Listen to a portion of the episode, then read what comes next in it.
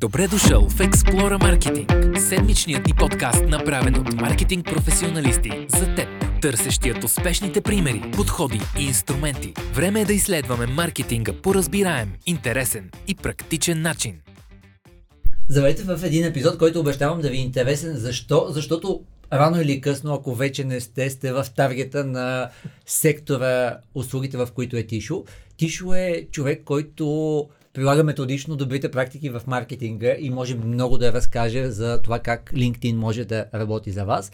И съм сигурен, че историите ще ви харесат изключително много, защото с Тишо се познавам от много години в мастермайн групи. Тишо има много какво да ви разкаже, включително и как се застрахова огромна филмова продукция, как се застрахова Жан-Клод Ван Дам, така че имаме много неща, които обещавам да са ви интересни, а, обективи, които струват половин милион лева, ам, но и неща като най-обикновена застраховка, каско, гражданска. гражданска ам, ние ви ползваме включително да. и за ам, допълнителното здравно да. осигуряване в агенцията. Така че да почваме.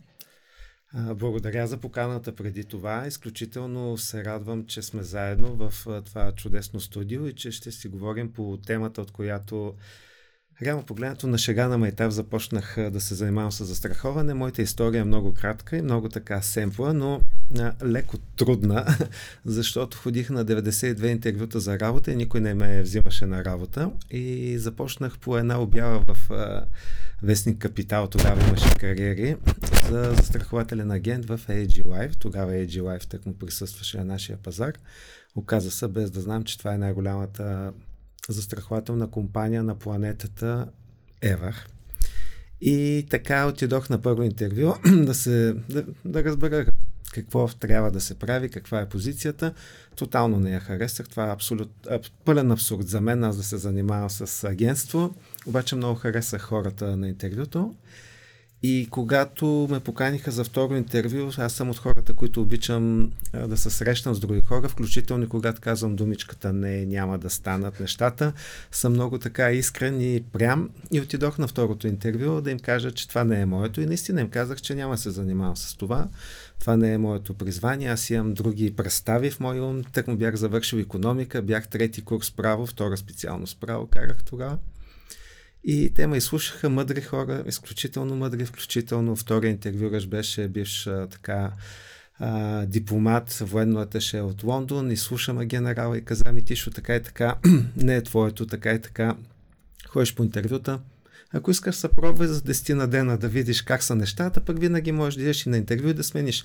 И аз го послушах и вече 22 години се занимавам с застраховане. И то по впечатляващ начин, когато си говорихме с тебе, а, ти казах, че ти по много разбираем, интуитивен начин хващаш въпросите и нуждите на потребителя, но ги вписваш в това, което е евристиката на категорията. Т.е. хората се опитват да разберат как работи това нещо и как да са успешни при ползването на това нещо, което е за мен ли е, мога ли да плата по-малко, а какво, ще, какво е покрито в рисковете, какво да направя, ако се случи еди какво си, така че добре, че си си намерил призванието. Ами то в последствие разбрах, че е моето призвание, защото се оказа, че застраховането ми даде много комплексност от към а, качествата, които имах като личност.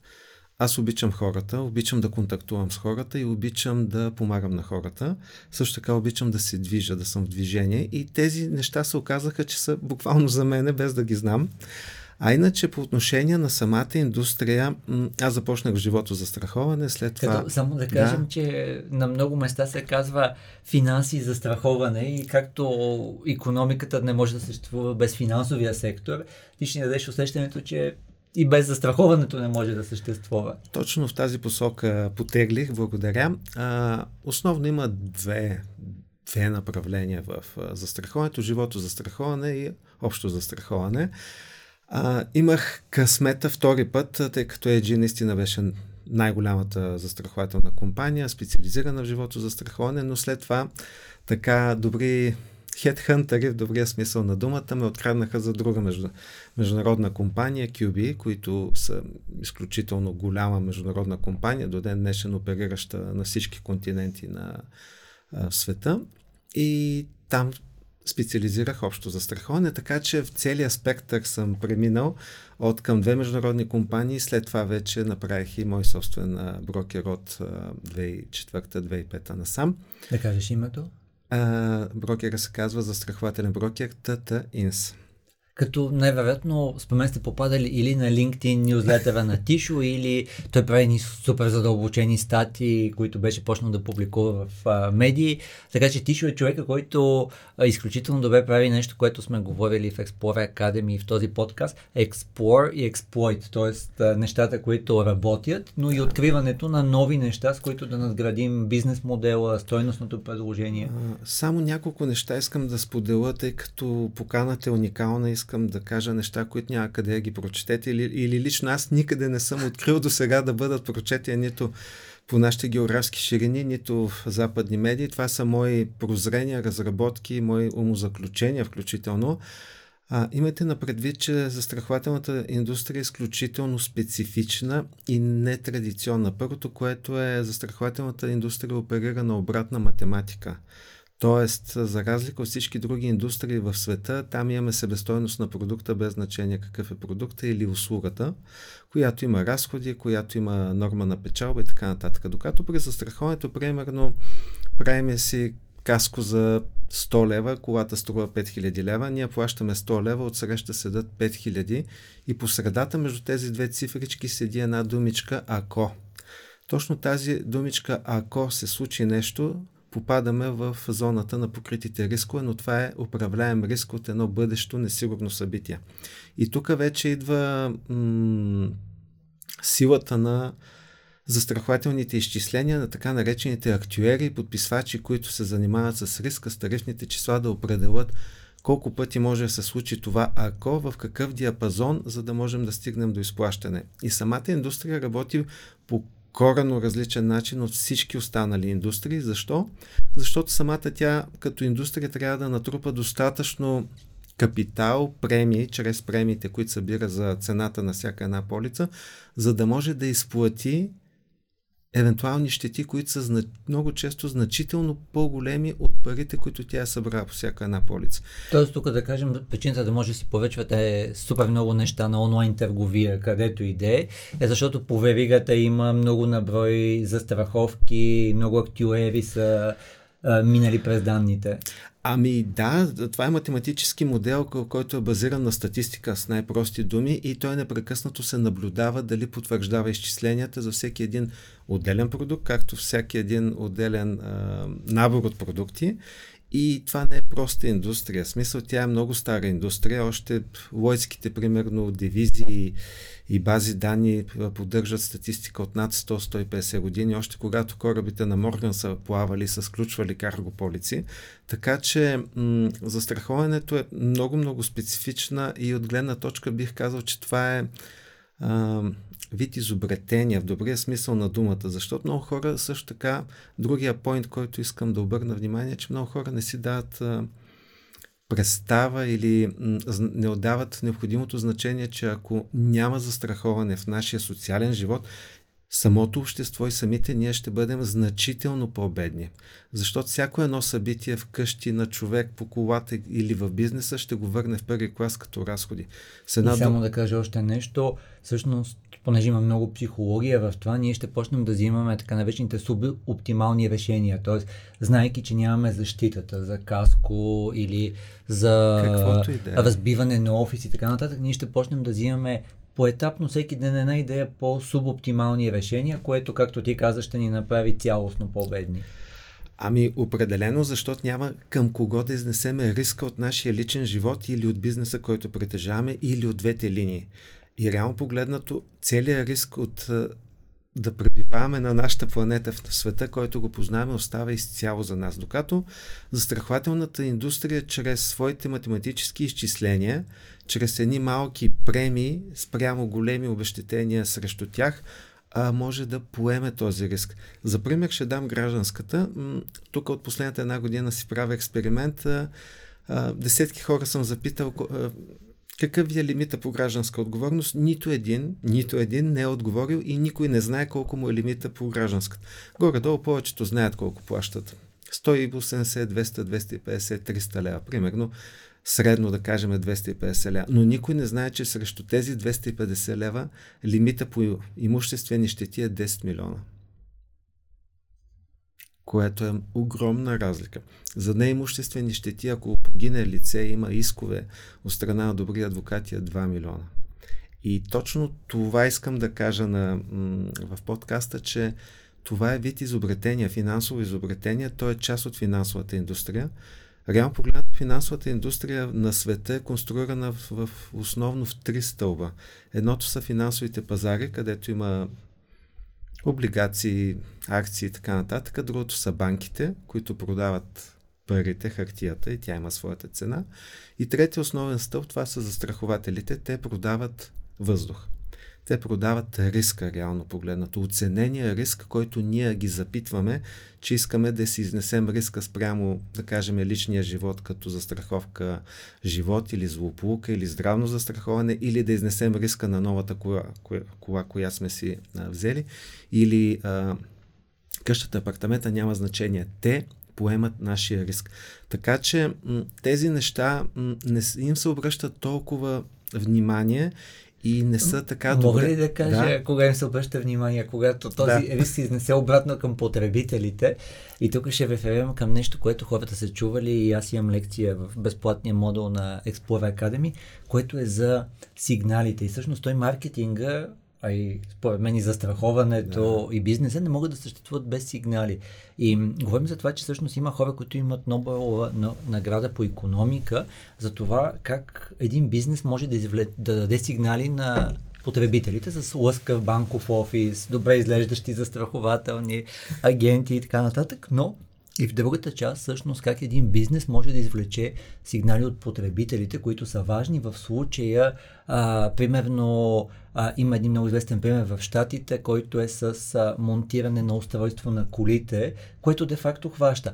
Ми ти караш предимно в час пик. Най-вероятно е риска да колата ти да има някакъв вид щета е голям. Ти караш в нощни часове.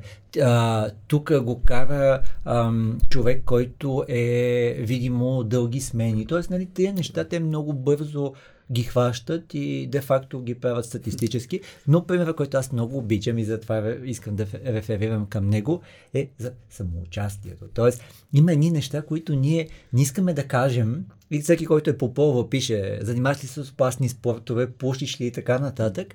А, което е една декларативна част, но мен много ми харесва, че тази индустрия а, има сегменти, в които тя не може да съществува без елемента на самоучастието, без елемента на, както ти каза, доколко се покрива риска, т.е. до 5000, до 10 000. Ако искаш да кажеш за тази ключова концепция.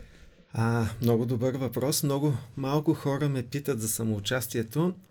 Самоучастието е част от математически. Както би казал и лимитите, които се поставят. А, самоучастието и лимитите са компоненти от а, всеки един продукт. Могат да присъстват, могат и да не присъстват.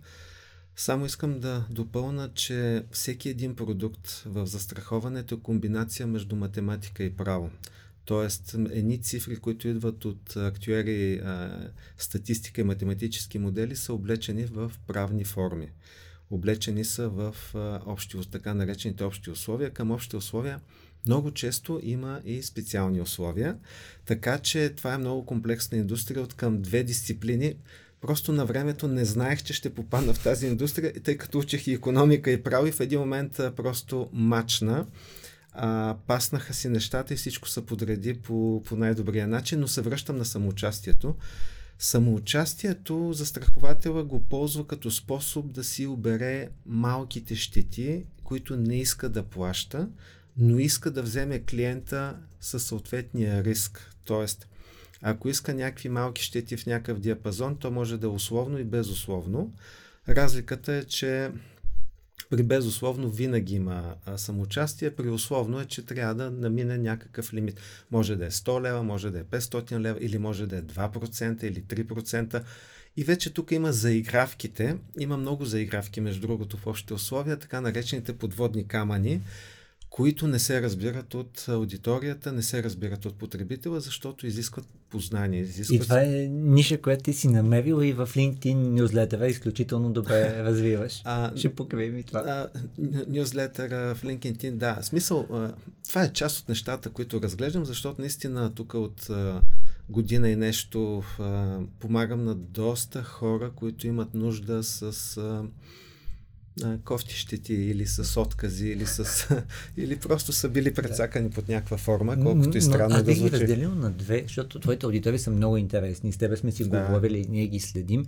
Едните са хора, които ти пишат или видимо са изживяли болката, или тя е много конкретна, и други хора, които си казват, а, ама аз съм в този сегмент, т.е. аз рано или късно, може би ще имам нужда от това нещо, я чакай аз да чета, чакай да консумирам съдържанието. Точно. А спомена думата болка, това е още един топик към самата индустрия. Това е индустрия, в която си купуваме продукти и не е добре да ги ползваме. За разлика от всички останали бизнеси, където си купуваме нова дреха, обличаме веднага. Купуваме си екскурзия с нетърпение, чакаме хванем самолета. Купуваме си обувки, обуваме ги на сутринта или веднага от магазина. Тук е точно обратното. Ние си купуваме даден продукт и не е добре да го ползваме. Поради простия факт, че когато си ползваме нашите продукти, ние изпитваме болка, емоционална болка. Тоест нещо се е случило в нашия живот, с нашите вещи, с нашите а, притежания или с нас самите като цяло, е, тяло, емоции, психика и така нататък. И това е първият елемент, че преживяваме болка при самото събитие, но има още един елемент, че преживяваме още една емоционална, ментална и финансова болка, когато ни откаже застраховател.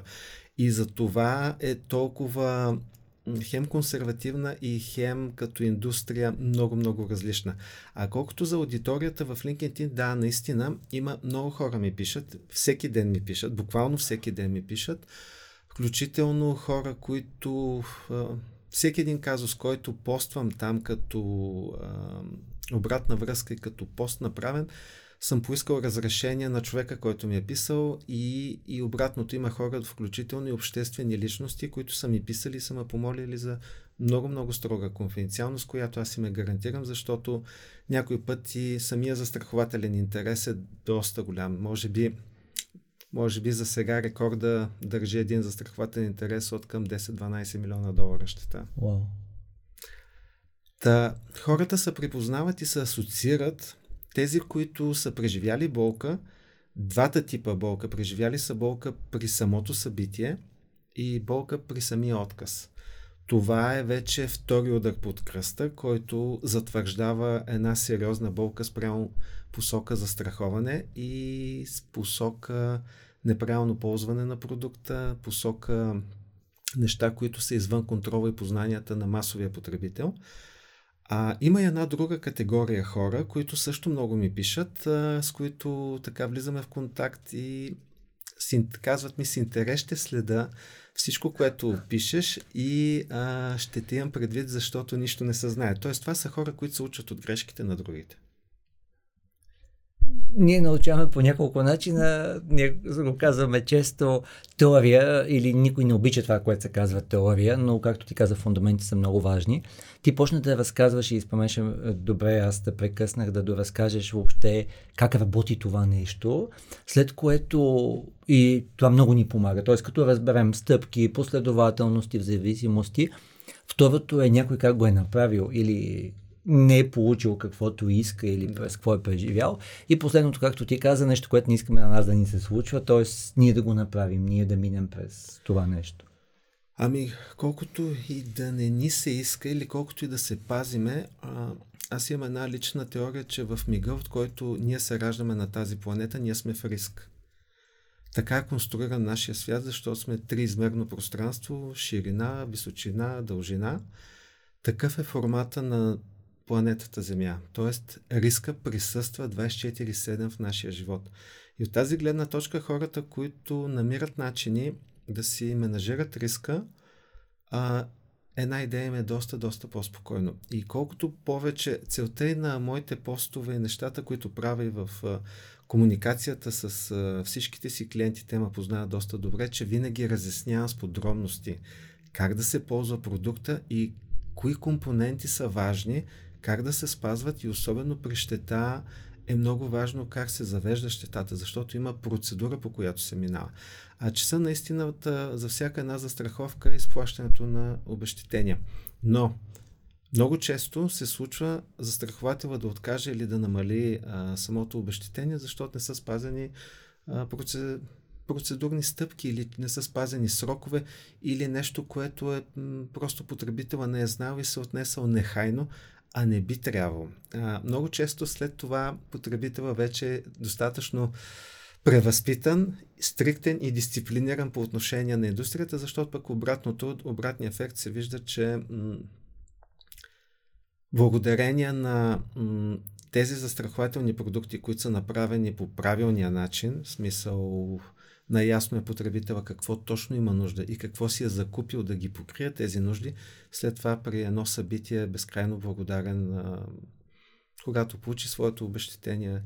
А, също безкрайно благодарен, много и подаръци, и почерки са ми изпращали за бързо приключени щети, което е доказателство, че когато нещата работят, всичко е окей. Аз искам да използвам, споменах вече, евристика, доста говорим в лекциите на академи за това, че всъщност хората имат някакво разбиране как работи съответната индустрия или модел, но те минават по нещо, което им върши достатъчно добра работа. Бърза, както ти каза, не след, няма да погледна лимитите, няма да видя детайлно как се попълва двустранен протокол, нали, докато не ми се случи. Но пък това и помага, защото хората всъщност разбират, че има много знания, които е добре да по един ненасилствен начин и както ти каза, без болка, т.е. не когато ме заболи, да, да придобия и мисля, че ти си точно в тази ниша, да, не е. само като бизнес, но и като контент маркетинг да разказваш тези неща. Няколко са поинтовете, точките, които искам да отбележа. Точно така е, хората не са длъжни да познават в дълбочина тази индустрия. Това е нашата работа, това е моята работа. Аз до ден днешен продължавам да чета общи условия. Това са вече 2001-2023 сме 22 години.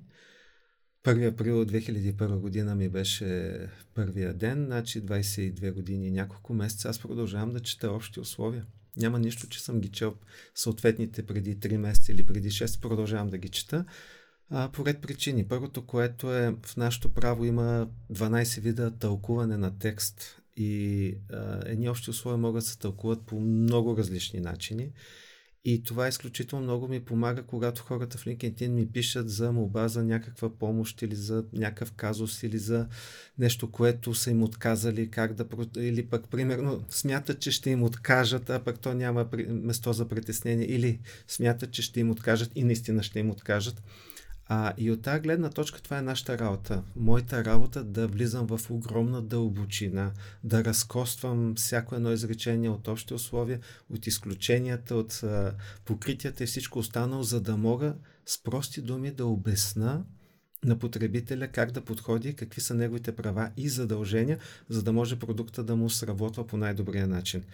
А от друга страна пък всеки един, с който работиме и с всеки един от нашите клиенти, му отделям необходимото време, за да му поясна, за да влезе в необходимата той дълбочина като потребител да знае как да си ползва продуктите, без е необходимо да влиза чак-чак в такава дълбочина, за да може да, да знае, че е взел най-добрите решения, че е взел информирано решение и че може да разчита на своите познания до степента, в която да си управлява различните продукти от една страна и от друга страна да разчита, примерно, ти ще стане, ще поеме от тук нататък.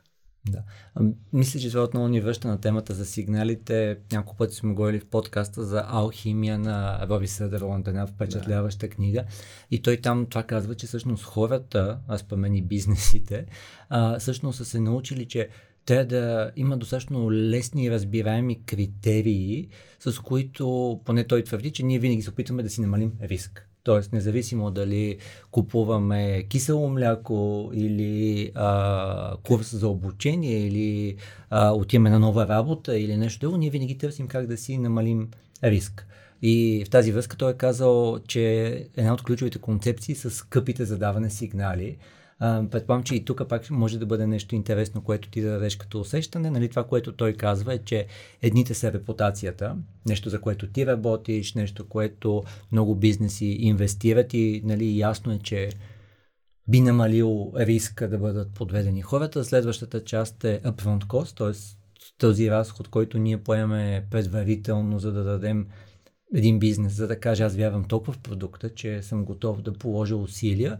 И последното е continuity, т.е. тази дългосрочност на отношенията. Ако искаш да кажеш на база на твоя опит, ако искаш като агент или ако искаш в застрахователната индустрия тези сигнали, дали как работят? Ами, сигналите са добре, така ги маркира като линии, особено а, репутацията в нашия бизнес е всичко. Нашия бизнес доверието и репутацията върват ръка за ръка и в смисъл много е важно потребителя да да разчита на професионалиста от среща. Да разчита, че човека, който отсреща ще му съдейства за сключването за обслужването по време на а, самите продукти и най-вече при щета. Това са три етапа, които като сервис а, доста се различават и изискват различни умения и познания. А, голяма част от индустрията хвърля огромните усилия само за сключването, така наречената аквизиция. А по отношение после, когато дойде време за ликвидация, защото принципа, защо си обичам всичките клиенти, защото всяка една щета при нас минава през мен без изключение. Всяка една щета държа да мине през мен, всяка една щета я чета и всяка една щета, ако има нужда да бъде преразгледана, да бъде оборена, ако има частичен или пълен отказ от застрахователя, аз си подготвям съответната документация да бъде преразгледана. Ние се борим до край да бъде призната. За целта е работа с три различни адвоката, три а, а, кантори, с които ми съдействат, но те знаят какво ще изискам от тях, защото аз знам от какво имам нужда, за да можем да влеземе в а, отдел щети или на съвет на бок на директори, но това идва от а, доверието, което аз подавам като сигнали и като репутация, която наистина е изключително важна за нас, защото самата индустрия, преди малко споменах, че тя продава въздух. Тоест, събира ни пари, които са много по-малко като премия спрямо задълженията, но по средата седи думичката ако, ако се случи. И тук вече м- това е голямата магия на цялата индустрия, че застрахователите, които се справят изключително добре. Те знаят как да управляват техния риск по отношение управление на щети, изплащане на щети и как да поддържат кеш потока. Защото с прости думи всеки един застраховател поддържа основно два типа кеш поток, късия кеш и дългия кеш. Това са така от кухнята на застрахователната индустрия които практики и менеджмент на всяка една компания, когато умее да ги съвмести по най-добрия начин, съответно и самия застраховател подава сигнали към аудиторията, че е надежден застраховател от една страна, а от друга страна продуктите, които има също се така разглеждат като първокласни.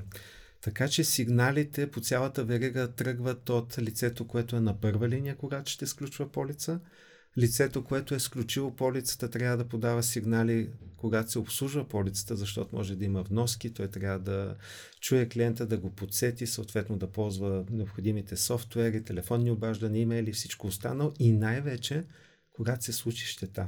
това е часът на истината. Тогава става ясно това всичко, което сме си изговорили до щетата, дали има покритие или няма покритие. Така че сигналите трябва да са релевантни, но и да са покрити със стойност. Много ми харесва. Искаш ли да разкажем, понеже аз споменах, а, ние през вас а, взехме допълнително да. здравно осигуряване за екипа, да разкажеш в тази част, защото вие точно ни консултирахте в тази част. Съответно беше много интересно да разбера как подхождат застрахователите, по размер на компании, по това а, мъже, жени, възраст на хората, което са видо, всичкото са вид, видове сигнали в рамките на някакви параметри, които компаниите са определили, че са релевантни за управлението на риск. А, здравното е така една малка слабост на нас, поради проста причина, че съм започнал живото застраховане. Преди години нямаше здравно застраховане. Имаше класическите застраховки живот и класическата застраховка злополука, които бяха комбинирани. През годините рисковете и продуктите, които са пряко свързани с човешкия живот, физическото и психическото здраве на човека, се развиха. Включително за страховките живот преминаха след финансовата криза в друг аспект. Те сега голяма част, мисля, че почти всички са обвързани с а, инвестиционни фондове, станаха още по-сложни и така нататък. Застраховката злополука си остана класическа с съответните разширения към нея, но новото течение, което от последните вече може би 7-8-10 на години се появи, така здравното застраховане, в началото беше доста трудно и се правеше единствено за много големи компании. Казвам големи компании, 3, 4, 5 хиляди човека персонал. С годините започна да застрахователите, които го предлагат, започнаха да създават необходимата съвкупност от разширяване на съвкупността от хора, които ползват продукта. Когато една съвкупност почва да се разширява и става по-голяма и по-голяма, съответният продукт се развива по-добре и по-добре, което позволява... Съвкупност е ключова дума в статистиката. Ти така... вече ВВВ няколко пъти. така че през годините здравното се разви и започна така да се разширяват параметрите в посока малък среден бизнес, не само мега голям, Почнаха се сключват компании с 1000 човека, после с 500 човека, после с 100 човека. Към днешна дата може да се сключат и много малки бизнеси да участват, включително и с 5 служителя, което показва, че продуктът е много, много вече развит. Също така е развит и по отношение на покритията и на болничните заведения, които са включени и най-вече е развит с също диверсифицирането на самата премия спрямо брой служители, съотношение мъже-жени, възраст. А, всеки един застраховател си има вътрешна тарифа, т.е. методика, по която прави оценка на риска спрямо служителите и екипа на всяка една компания, което за здравното е така голям плюс от към политиката, която всеки един работодател води, защото се оказа, че в компаниите, които обслужваме, доста от примерно специално при компаниите, те са така и от водещите, а, често ми казват самите работодатели, че м- това изиграва своя положителен така нюанс, тъй като всеки един от служителите знае, че има един такъв пакет, има си своята карта и получава едно вътрешно спокойствие, че работодател или екипа на компанията е помислил за него и за неговото здраве, когато възникне нужда, отиде да се прегледа или ако има нещо спешно или неща, които са свързани пряко с здравето, с лечението и с а, всички аспекти, които касаят нашето здраве. Така че здравното се разви през последните години и си застана вече като продукт, който си е доста, доста стабилен и продукт, който вече едно време беше леко екзотика, после стана нещо а, допълнително а, необходимия хайп за екипа. Към днешна дата си става вече една необходимост, без която не може. Аз усетих, че направих лапсус, казах осигуряване, не застраховане. А, преди малко... Те се доближават. Смисъл е, доближават. Е, осигуряването от към държавата, застраховане го поема частите компании, но принципно потребителя може да не направи Това разлика. ще я да кажа. Да. Едно от интересните неща, което видяхме при нас, много ни беше интересно и ни впечатли, а, като, защото ние в обявите пишем, имаме допълнително а, здравно осигуряване, нали, защото така разсъждават хората, след което, като дойдат тук хората, им а, някои директно питат, а какво включва? А други хора, защото са разбрали, че има да. и такова и такова. А има други, които виждаме, че не знаят, обаче използваме възможността да им разкажем, нали, включва се това, това и това, защото знаем, че, нали, както ти каза, те нямат мат трицата не разбират това нещо как работи Точно. и затова разказваме. Включено е това и това. По тази причина има това и това. Ам, защото както ти каза, става се по-масово, но също време голяма част от аудиторията не познава детайлите как работи. Ми, тя не е длъжна да познава детайлите. Тя разчита на професионалисти и хора, които ги познават, да им разкажат на първа фаза с прости думи как работи продукта. След това, като почнат да го ползват и в комуникацията си с нас, вече да, да разберат и в по-голяма дълбочина пълния аспект на продукта. Защото, примерно, здравното, знаеш особено, има своите да кажем, годишни прегледи, които са фиксирани, но също така има своите изненади за потребителя, че може да случи всичко по всяко време. Той просто разчита с картата, отива, записва си, получава най-доброто. Аз също съм ползвател. Между другото, 3-4 години се дърпах, картата си ми седеше в портфела. Докато в един момент нещо с очите усещам, че имам нужда и моите момичета ми записаха час в една част на клиника, очен преглед. Аз бях изумен. Просто те не знаеха, че се занимавам с, с здравни застраховки. Начина по който ме посрещнаха и ме обслужиха, аз бях изумен и разбрах, че това е топ-топ. Включително ме попитаха дали си носа старите очила. Казах, че не ги нося и те ме помолиха, ако мога да ги занеса, за да ги прегледат. Върнах се до вкъщи, отново отидох, прегледаха ги нещата, които ми казаха за стъклата и че примерно за монитора вече е добре да сложа стъкла за синя точка. Аз бях вау. И разбирам, после в последствие се поинтересувах а, за сервиза. Оказа се, че когато потребител с карта отиде в медицински център и а, отношението от това, че е с карта и е с а, здравно застрахован, обслужването е топ-топ. Добре, аз направо да се възползвам. А, имаме различни начини, по които хората наистина възприемат информацията. Както казахме, нали, много работи как а, един от подходите как работи, а другото е как някой го е направил. Ние използвахме с вас и двете неща. Тоест, едното беше, вие направихте един много хубав онбординг, на който да. съпругата ти Тони разказа много от нещата, но изключително успешни бяха историите. Т.е. тези, в които реално имахме хора, които на ден 2 или ден 5 им се беше наложило. Използвахме техните истории да разкажем, да. както и ти сега използва сторителинг, всъщност колко е лесно и колко е различно. Ако искаш да ни кажеш, защото говорим за маркетинг, а маркетинг включва и текущи потребители, съответно онбординга е ключова част в това. А, Истории. Онбординг, ами да, ако искаш, онбординг нали, може да е за живото застраховане, здравно застраховане, но може да бъде и по-общо за онбординг на клиенти на застрахователни продукти. Тук ти ще решиш.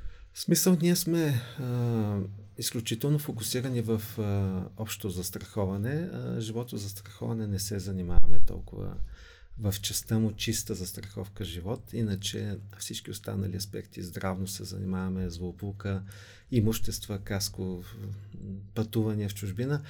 А, наистина много, има много специфични истории. Примерно, понеже спомена Жан-Клод Ван Дам в началото, а, имах възможността, когато той в един от последните му филми, които снима тук в България, изцяло продукция, българска продукция, първата българска продукция с привлечен актьор.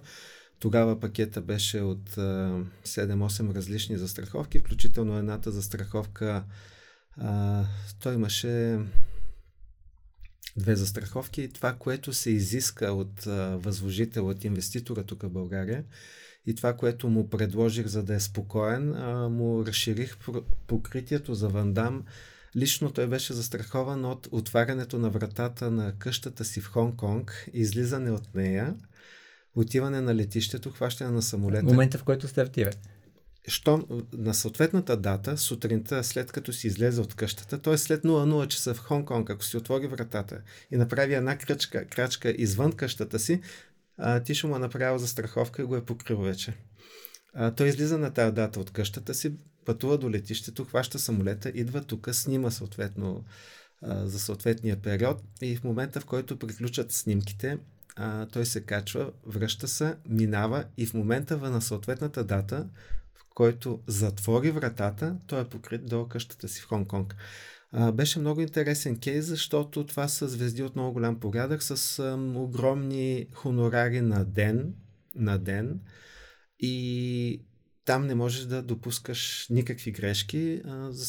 Полиците за страхователните продукти са първокласни, презастраховани са в Лойц като дивизия, примерно. Така че това е много хай лева, включително самия застраховател изискаше да направя посещения на снимки с Вандам, една нощ бях на нощни снимки, така че Историите са доста, те са безкрайни. Включително мога да кажа история от а, миналия четвъртък и петък големите дъждове. Аз си легнах два и половина, бях и на телефона, също отводнявах. Така че моят телефон на всичките клиенти съм им казал, че никога не го изключвам. Те винаги могат да ми звъннат. Включително имах обаждания, когато валеше дъжда, получих клипчета, хора по пижама, които им влиза вода през дограмата или през покрива, включително и в хола, така че беше при такива ситуации истории винаги има. А... Това, че ти минаш през историята, с мен много ти помага и след това ще минем на темата за контент маркетинга, защото да. ти имаш стълбовете на съдържание, нали, които са, но в крайна сметка ти трябва да ги облечеш с реално съдържание и историите, които ти имаш, много помагат. Ами аз имам мои лични истории и отделно имам истории на нашите клиенти, включително и, и чужди истории, защото така се получи към днешна дата имам над 6000 последователя за година и нещо в LinkedIn, които пак продължават да ми пишат и нови хора ми пишат. Но наистина там пък на всеки хиляда нови последователя споделям една лична история. Имам интересни истории, включително при пожар съм бил един от първите, които пристигат на застрахования обект, съседство гори къща, помагах на пожарникара, се качих на един покрив да му държа мъркуча, защото мъркуча е 10-12 бара като налягане, нямаше кой в този момент, докато дойде други екип а, наистина моето место не е там, но просто нямаше кой да държи Маркуча. Предполагам, че това са истории, които пък самите застрахователи, застрахователни компании си разказват помежду си. А знаеш ли, че има един агент, който прави всичките тези неща? Ами, не знам какво си разказват. Знам, че а, личните ми истории са а, те преливат поради проста причина, че постоянно разговарям с клиентите, постоянно така съм в контакт с тях извън работно време, се виждаме, чуваме се, не е проблем. Включително си вода статистика от последните над 15 години, кой ми се обадил през нощта, знам в колко часа имам обаждания в 1 часа, имам обаждания в 3 часа, имам в 5 сутринта, така че това са обаждани от хора, които са претърпяли някаква много сериозна щета, която буквално в някои моменти им застрашава и личния живот. Имал съм обаждания на сутринта, примерно въоръжен грабеж, докато хората спят. И те спят в хубава, голяма къща под Витуша, тук в районите на южните квартали. А, на втория етаж са, през нощта влиза маскиран обирджия. Мъжът в спалнята се изправя и крадеца му казва, мите лягай. С една дума той му знае името, обръща се на малко в такъв момент единствено се подчиняваш, лягаш, защото всичко му. Това, че ще откраднат някакви пари, бижута, това здравето. Здравето е най-важното нещо. Всичко друго, а, всичко друго бледне. В такива моменти просто стресът е огромен. Когато стресът е огромен, а, аз им казвам, просто обади ми се. Искам да чуя какво е стана. Защото после щетата ще е вода аз. Първото, което е, искам да чуя какво е стана. От друга страна, искам да се чуем и първият въпрос при много тежки щети, винаги, винаги от години, от 20 години питам как си ти, mm-hmm. как е семейството, как са децата. Всичко друго ще говорим после. Ламарини, наводнения, тоци. Mm-hmm. Това са подробности. Защото емоцията преминава, но ако човек е а, с, с пробита ръка, защото имах и такъв случай, бях чужбина, звънат ми, казват ми шрапнел мина през бицепса, пътуваме към Пирогов, кръв се лее просто защото е засегната съответната артерия. Нали, това са много, много натоварващи неща и това са истории, наистина истории.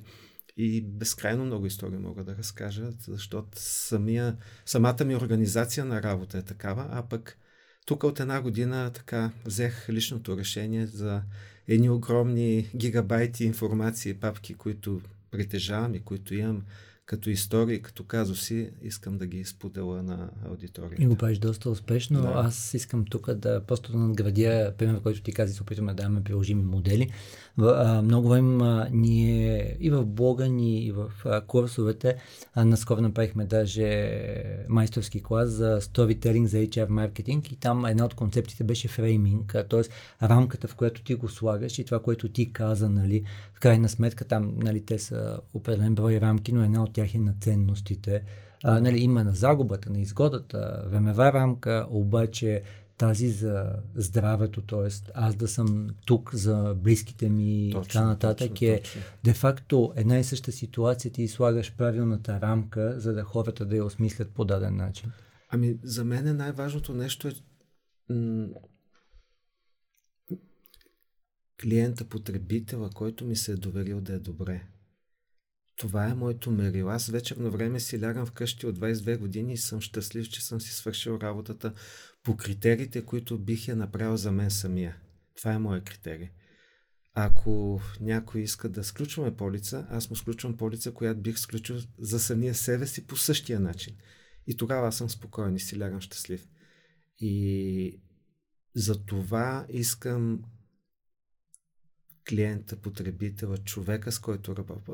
По-голямата, всички ставаме приятели, буквално. Той да е добре. И когато има щета, аз искам първо да чуя, че той е добре, семейството е добре, децата са добре. След това ще оправим всичко. И това ми е опорна точка. Част от ценностната система на мен самия, защото аз влизам в неговите обувки, ако аз съм в неговите обувки, искам да се доверя на човек като Тишо Станев за съответната застраховка, какво ще изискам от Тишо Станев? И аз от Тишо Станев ще искам да е до мене в най-тежките моменти. Mm. И Тишо Станев да седи да седи така сериозно като пилон, на който да мога да се подпра и да разчитам. И от към психологическа гледна точка и след това от към финансова, за да може да щетата да върви по правилния ред. И затова казвам, другия ми принцип, всяка една щета минава през мене, лично. Не пропускам. Никога не пропускам щети. Просто Имам в някои компании по едно време имаше щети, които по време на финансовата криза в една от компаниите имахме финансов риск на едни машини и клиента спря ги плаща, дойде компанията, заведоха клейм към а, лизинговото дружество към а, компанията и в един момент а, така един от шефовете излезе от борда на директорите. Смисъл имаха борд на директори всеки понеделник се прави и каза в момента държиш рекорда по най-голяма щета в компанията. А, но това е бизнеса. Смисъл, това е бизнеса, който води до нашите разбирания като живот, който искаме да живеем и да сме в баланс и в а, така а, в разбирането за нас самите и в комуникацията с хората, с които работиме, за да могат да се чувстват добре, да се чувстват спокойни, да са сигурни, че са взели най-добрите решения. Не мога да не реферирам отново към това, което казахме на Рови Съдърланд. Да. Тоест, репутация много трудно се изгражда. Частта, която е предварителните усилия и разход, т.е. да влезеш в детайлите на хората, всичките общи условия, всичките детайли и накрая тази част, която е дългосрочността на отношенията. Мисля, че ти ги иллюстрира да. всичките с това, което разказа. А, голям фен съм на дългосрочните така цели, бих използвал тази думичка. А, така, защо? Защото всичко краткосрочно и всичко модерно е от. А, просто няма стойност в него. Докато ако човек има ценностна система, в която вярва, която я развива като личност и я прилага и в бизнеса, който прави, и добавя стойност на хората, които са му се доверили, и това го прави години наред, това вече създава коренно различен ефект. Постига се така наречения компаунд ефект, mm-hmm. постигат се неща, така, взаимодействия, а, добавена стоеност за всички по веригата. Така че за мен лично дългото бягане е истината във всяко едно отношение в нещата, които човек иска да прави без значение какво е. Аз лично, примерно, а, примерно, когато започнах с LinkedIn в самото начало, знаеш, а, наш общ приятел, много близък Ванка Тацукев, ме попита, добре Тишо, а, колко време ще пишеш а, такива постове, стати? И аз му казах една година всеки ден. И той вика, ма това е много сериозно, да намериш време. Мина една година сега, пак си говориме, а, тъй като м- аз гледам дългосрочно, 3-5 и така години, а, и той вижда, че нали, то се вижда очевадно и вчера имах а, нов пост. Ами да, аз три години поне ще пиша живот и здраве, смисъл, контент, който искам да качвам, казусите, които правя. Това е дългосрочно заявяване, дългосрочна визия И към днешна дата гледам, че имам различни консултации, също така получавам от различни експерти. Ма ти в твоите контенти нямаш продажбено съдържание. Ми няма, разбира се, продажбено. То не е целта да има продажбено. А направете си промоция само за 35 и 50 от минус 25% на домашно има. Това е безумие. Абсолютно. Това е, пак да го сложим в някаква рамка, това е за какво биха те наели хората? За да си купат нещо на промоция ли? Или като човека, който би ги посъветвал? Защото, нали, твоето не е да си купиш а, бисквитка или вафличка, а е, както ти каза, нещо, което трябва да намали даден тип болка. А, така че, нали, така е. получаваш много палци нагоре за подхода. А подхода е, че първото, което е в интерес на истината, стартирах заради една моя лична болка. Аз чашата преливаше и аз имах нужда да отлея от нея, от всичко това, което зная. За индустрията, за продуктите, за, за как, как се управляват щетите, как се движи всяка една щета, за подводните камъни, за малкия шрифт, за всичко, всичко, всичко. И намерих а, моето место, където да отлея да бъда щастлив. И за това там няма да видите продажбени постове. Просто те нямат место, защото а, говорим за различни неща, за различна ценност на стена. Говорим за взаимопомощ. Говорим за асоцииране и за припознаване. Аз припознавам болката на хората и благодарение на тяхната болка, нещата, които ми пишат, аз ставам по-добър. Аз те изискват от мен да чета и да продължавам да се развивам. А на мен това ми носи удовлетворение. Да, носи ми смисъл.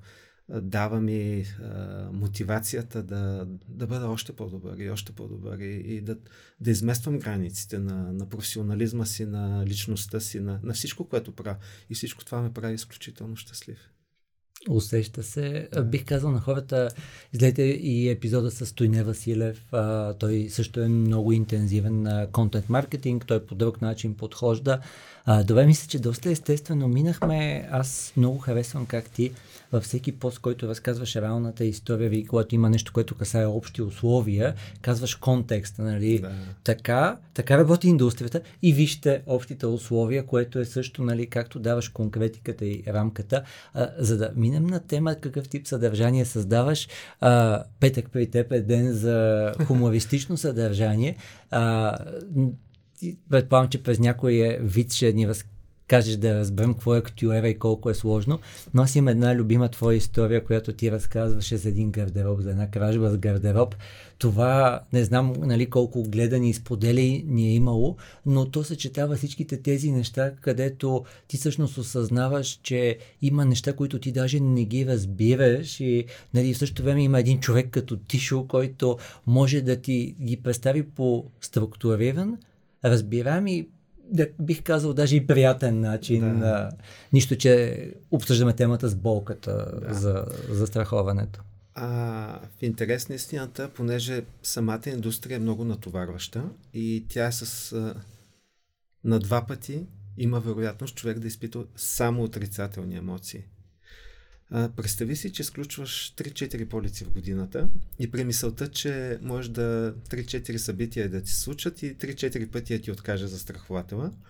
А, това означава, че ще преминеш през а, ад от отрицателна емоция и подсъзнателно се знае, че в нашата индустрия отрицателните емоции са доста. И затова реших един от дните в седмицата, когато качвам контент, да бъде а, застрахователен хумор.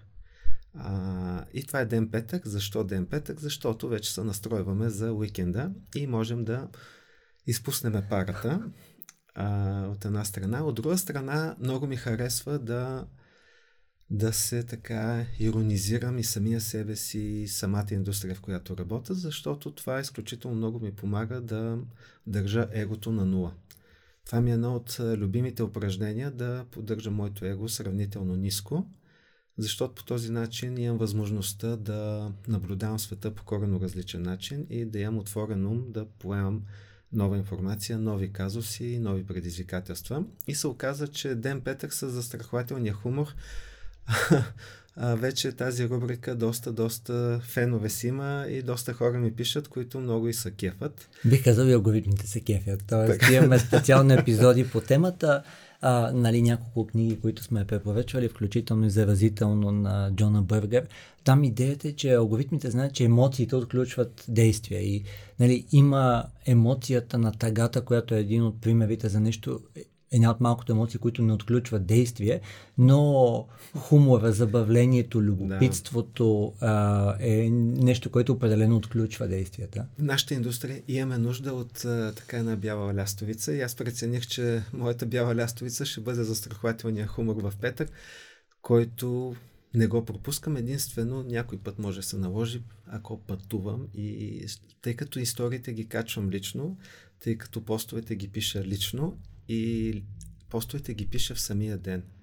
В смисъл имам няколко идеи или някакви заготовки като идеи, но това, което ми дойде като факс от кораба майка, го пиша в същия ден. Така това е един израз, който аз много съм свикнал от Тишо.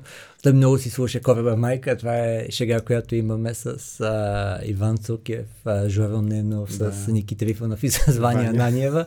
А, наистина много, много хубава шега, защото нали, ясно е, че нали, ние не можем да определим какво точно ще се задейства в мозъка и така нататък. И за да ни штукне някоя идея Точно. или да я доизпипаме.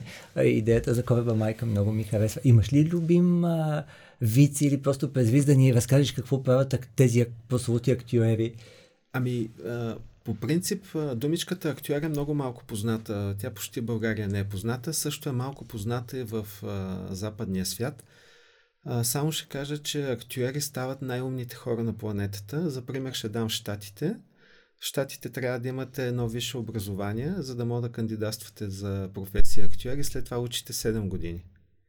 Актюер от последните 15 години в Штатите е топ 3 като професия, най-добрата професия на планетата.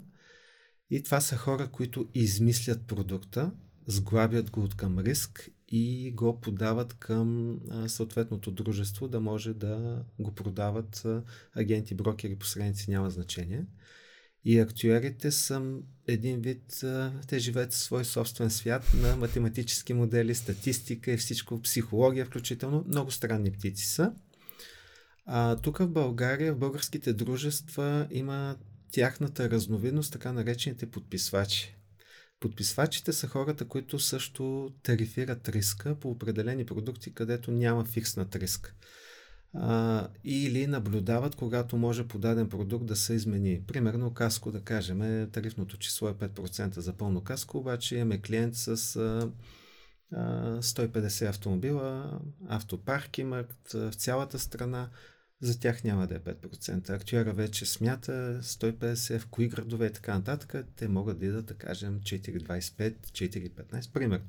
Така че м- това са хора, които м- дават продукта и без тяхното разрешение продукта не може да стигне до първа линия, до потребителя.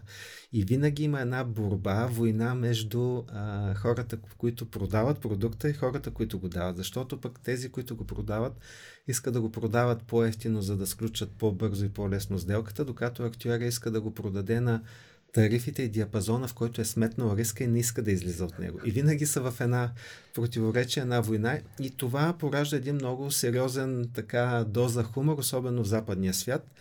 Защо в западния свят, реално погледнато, в България няма нито един продукт измислен от български актюери един вид, защото всичките продукти на времето от време ОНО има, е имал две дружества, Дези и Булстрат. Едното обслужва вътрешния пазар, другото обслужва чуждия пазар.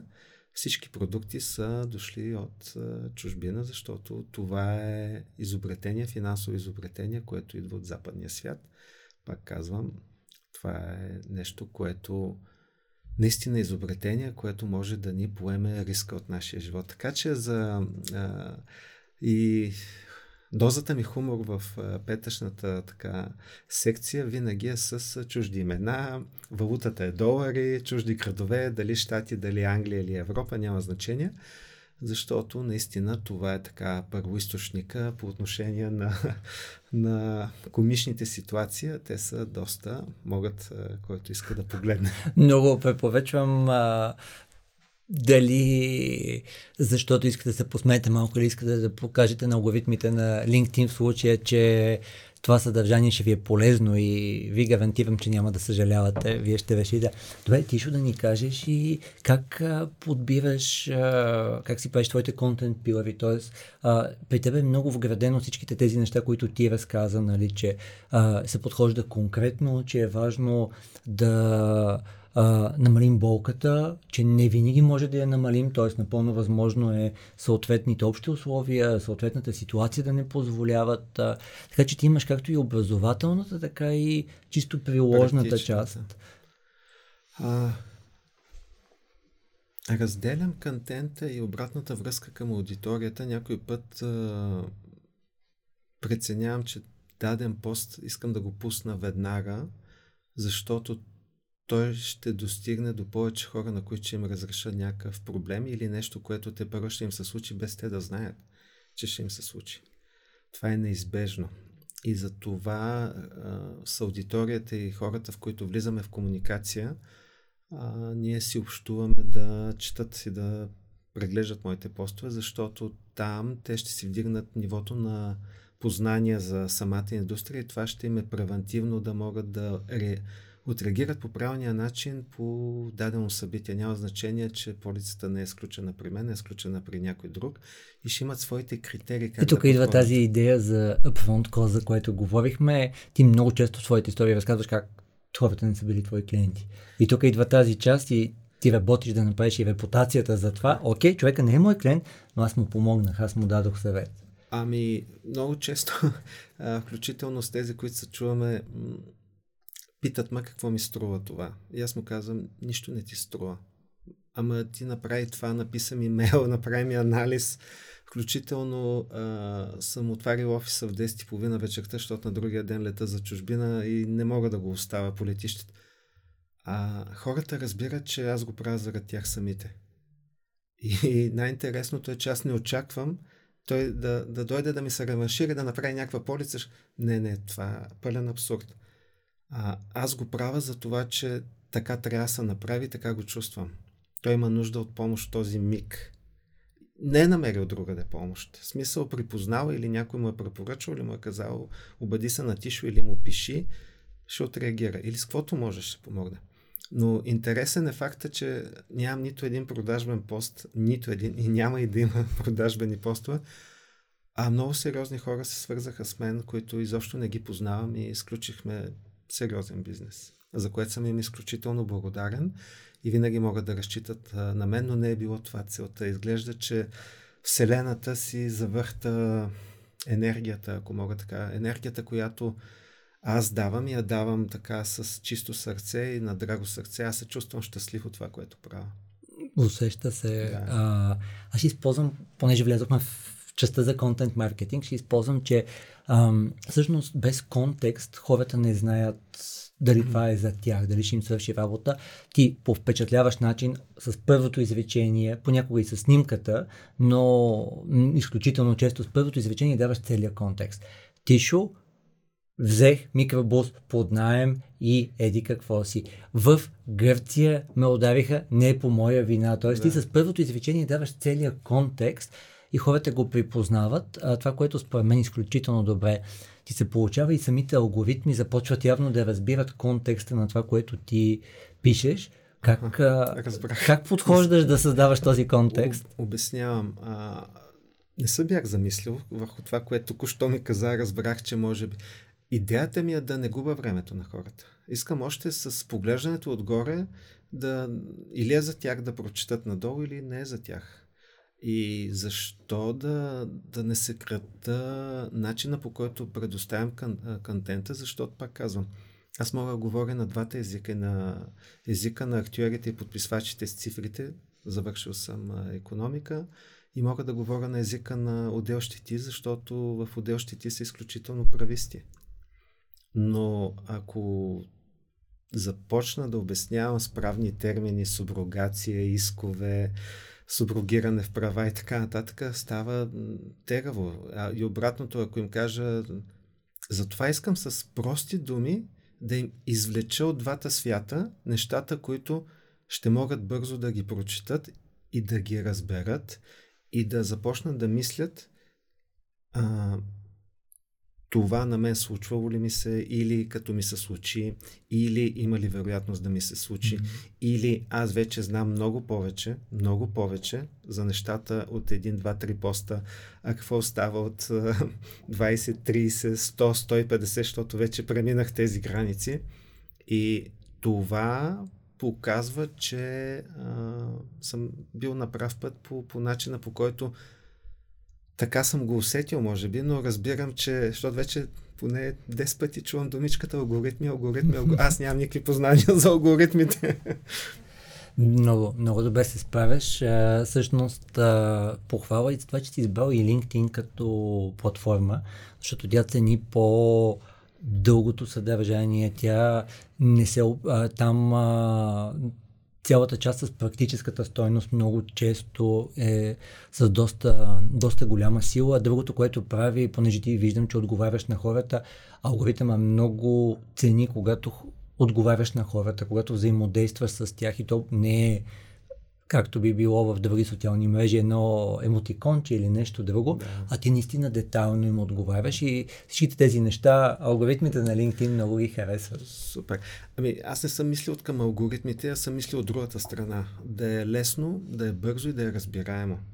Защото в света всички много бързаме, всички нямаме време, всички искаме да цъкнем две-три а, когато лесно може да се прочете и му грабнеш на човек вниманието още с първото изречение и след това надолу му дадеш и решение, а, имам два принципа в постовете си. Винаги слагам думичката важно, когато искам много внимателно да отбележа върху някакъв факт нещо. Искам да накарам човека, който чете да се замисли, това ще му от полза. И другата думичка слагам препоръка. Препоръчвам. Това и това. Това това. Препоръчвам, защото това смятам, че ще върши работа от нашата практика, от моята практика. Така че има две-три опорни точки, които винаги ги следвам, за да са окей. Okay. И ти се получава, ти ще искаш да свържем още едно ниво към кореба майка. Добре. А, това, което е много важно, хората в а, ерата на а, чат GPT, на AI, все повече ще свикнат, че голяма част от съдържанието може да е създадено на база на общи алгоритми, а, и на general knowledge някакъв. А, и ние го покрихме в епизода с а, Ники Минков от Серпакт, но миналата година, о, към октомври а, 2022 година, Google казаха, че техният алгоритъм, всеки от нас е вид entity в тяхната екосистема. Да. А, освен IT, частта, което е expertise, което ти видимо имаш, а, частта, която е а, authority mm-hmm. в съответната индустрия и частта trustworthiness, т.е. може да се вярва, цитира се точно на брой източници, хората видимо извличат стойност. Добавиха едно E отпред и стана double it и то е experience. И това, което ти правиш по впечатляващ начин е, че всъщност ти се подготвяш за наистина ниво 2.0. А, така че Кореба Майка много ти е помогнал в тази част, защото хората интуитивно все повече ще почнат да търсят експириенса. Защото експертиз съвсем скоро ще няма да е ясно дали той е човек с три месеца опит в индустрията и просто е написал в една база да потърси някакъв стандартен отговор или е човек наистина с твоят не просто експертиз, но и с експириенс. Ами това с експириенс е добра точка. Аз не разсъждавам, че имам някакъв голям експириенс. Аз разсъждавам по малко по-различен начин. Пак казвам, имам един личен пример. Егото го държа много ниско на нулата. И когато егото ми е долу ниско на нулата, аз съм отворен за, за работа. Аз обичам да работя. Обичам да измествам личните си граници на, на познание на работа. И това ме прави щастлив. Смисъл, днеска имах разговор с Ванката Цукев и той каза, че новите формати вече не са 10 000 часа да бъдеш а, експерт. Ами, а без да си искам преди това, понеже а, Жоро Ненов спомена, че а какво ще стане Еди там по една тема, ако стана 10 000 часа, и аз му казах ми, като стана 10 000 часа, Жорка, а, преминаваш към новите 10 000 часа. Иванката Цукев а, така се смее и вика, сега да ви обясна за новия формат, който е 20 000 часа. така че м- И, и с двамата може да гледате епизоди. Епизод едно е с а, Ненов. А, не помня номера на епизода с Ванката Туркев, но той изключително добре говори за Аула БГ като да. платформа, като таргет потребители, а, за автоматизации, които прилагат. И да се върна на експириенса и сега се замислям за Next Level към кораба майка.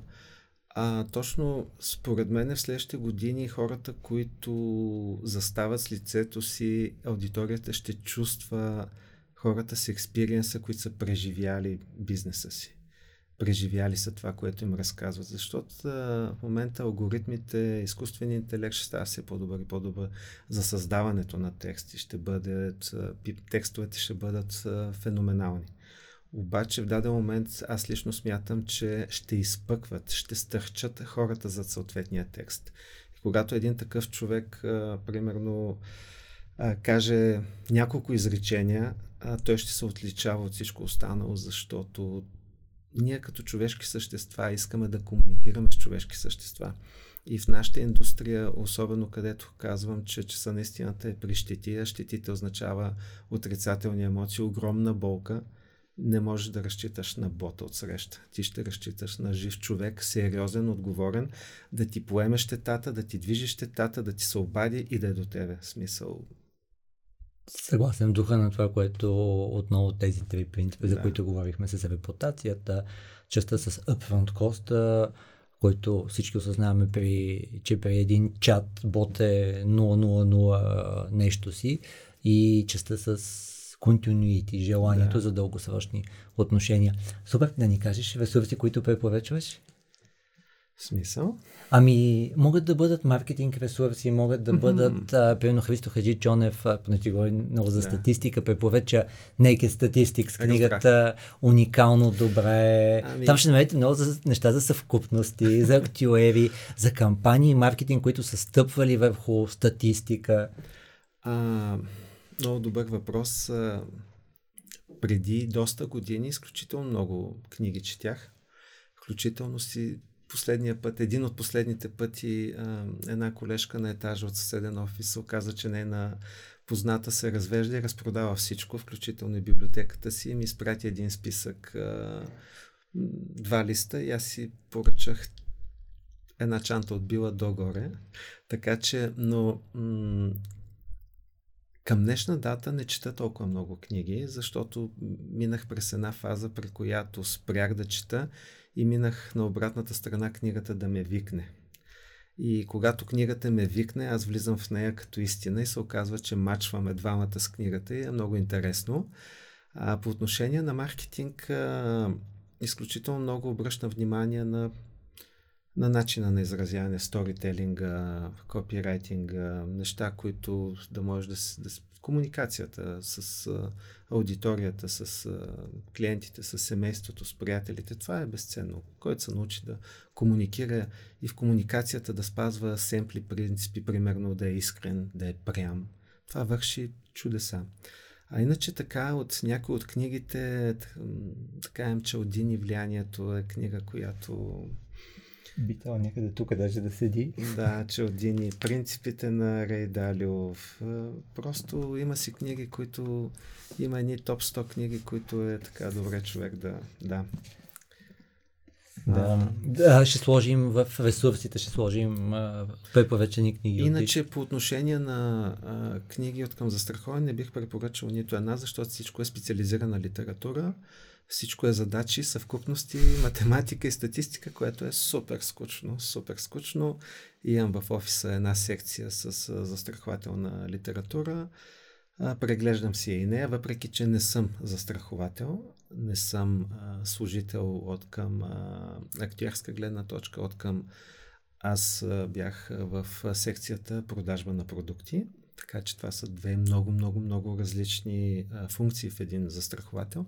Но въпреки това през годините изкупих и си поръчах всичката налична застрахователна литература, която се ползва в а, университета в Свищов. Но е много, много суха и скучна и остава за такива като мен.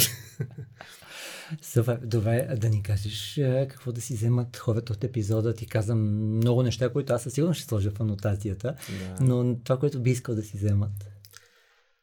Ами това, което съм написал на моя, моя слоган в LinkedIn, който аз изповядвам от над 22 години и в един момент се чудех какво да напиша и написах истината. И тя е защото си обичам клиентите. Много яко. Мисля, че усетихте какво означава да си обичаш клиентите с реални действия. Понеже говорихме за storytelling, ти ще пример за story doing, т.е. с реално правиш нещата, реално увличаш хората, те изживяват стойността, която ти можеш да им дадеш. А, така че пожелавам на вас да имате повече компании и хора, с които работите, които а и вие да сте пример за това какво е да си обичаш клиентите. Много благодаря. И аз благодаря. Подкаста мина като един миг. Беше много леко, много приятно и беше едно уникално преживяване. Благодаря ти на теб за нивото и начина по който го водиш. Впечатлен съм. Благодаря наистина. Много благодарим още веднъж. Разбрахте Тишо, Тихомир Станев, LinkedIn, гарантирам ви, че ще сте доволни. Няма как да ви дам money back guarantee, защото няма да имате разходи за това нещо, но съм сигурен, че ще сте много доволни.